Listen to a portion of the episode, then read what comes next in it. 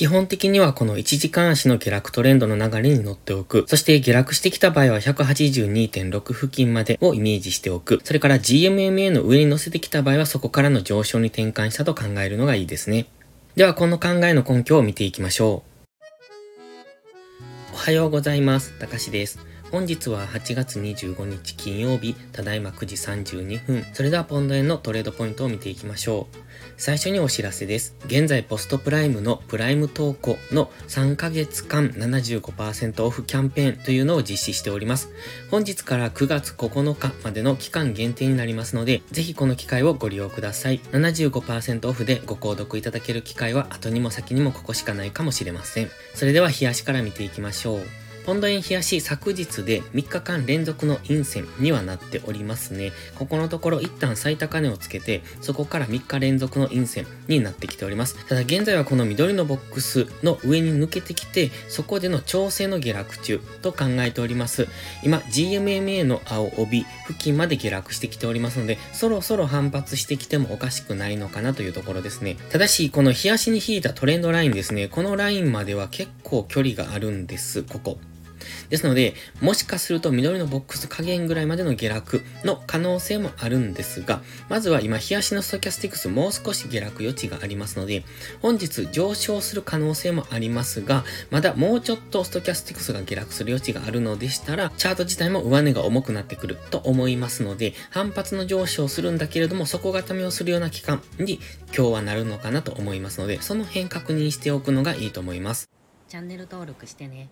では4時間足です。4時間足では下落トレンドの初動とも考えられます。現在は直近の高値の押し安値を下抜けてきてますので、基本的には下落しやすい地合いではありますね。この下落がどこまで続くのかというところですね。先ほど日足の緑のボックス加減というとかなり下落することになるんですが、まずは今緑のボックスの上限付近にありますので、この辺りでの反発を見ておきたい。ただしもう一段深く下落する可能性があるので、この辺ですね、182. 1.6付近、この赤のゾーンが描いてありますが、この辺りまでの下落は視野に入れておいた方がいいと思います。今4時間足で GMMA の下に潜り込んできてまして、そして昨日ですね、この上昇っていうのが GMMA の青帯で蓋をされた形にはなってきております。ですので、基本的にはこういう下落をイメージしたいので、まだもう一段下落する可能性がありますね。それから GMMA で一旦上値を抑えられたということは、次上昇してきても、その GMMA で再び上値を抑えられて下落していくということも考えられますので、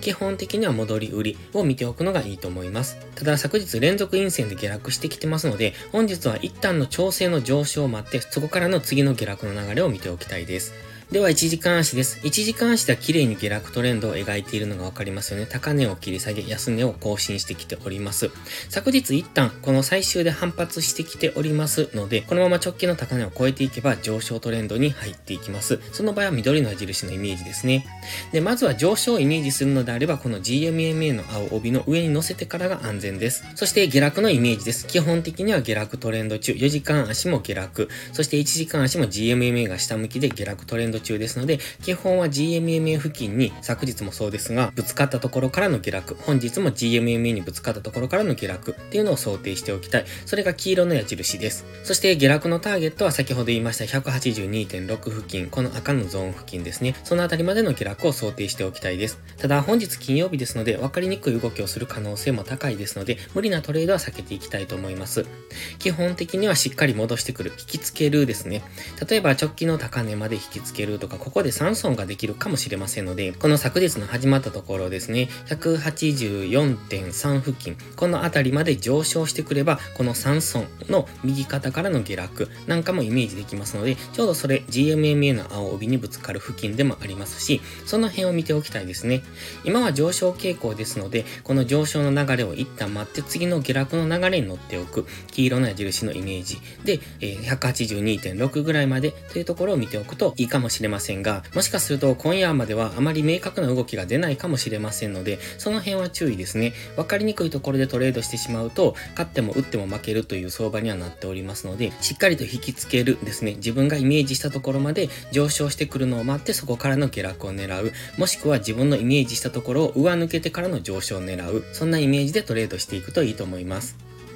それでは本日は以上です。この動画がわかりやすいと思ったらいいねとチャンネル登録をお願いします。そして最後にお知らせです。ポストプライムという SNS 限定で夕方にドル円の相場分析を無料でしてますが、プライム投稿という有料投稿もしております。こちらのプライム会員は日々の相場分析で環境認識を鍛え、週末限定動画でスキルアップをする至れり尽くせりの内容となっております。丁寧でわかりやすい解説には高い評価をいただいておりますので、気になる方はまずは2週間の無料期間からお試しください。無料期間の利用だけでも確実にレベルアップしていただける自信があります。また、プライム会員は少しハードルが高いという方は YouTube のメンバーシップをお試しください。こちらの動画も基礎力アップのためのものです。環境認識とトレードスキル向上にお役立てください。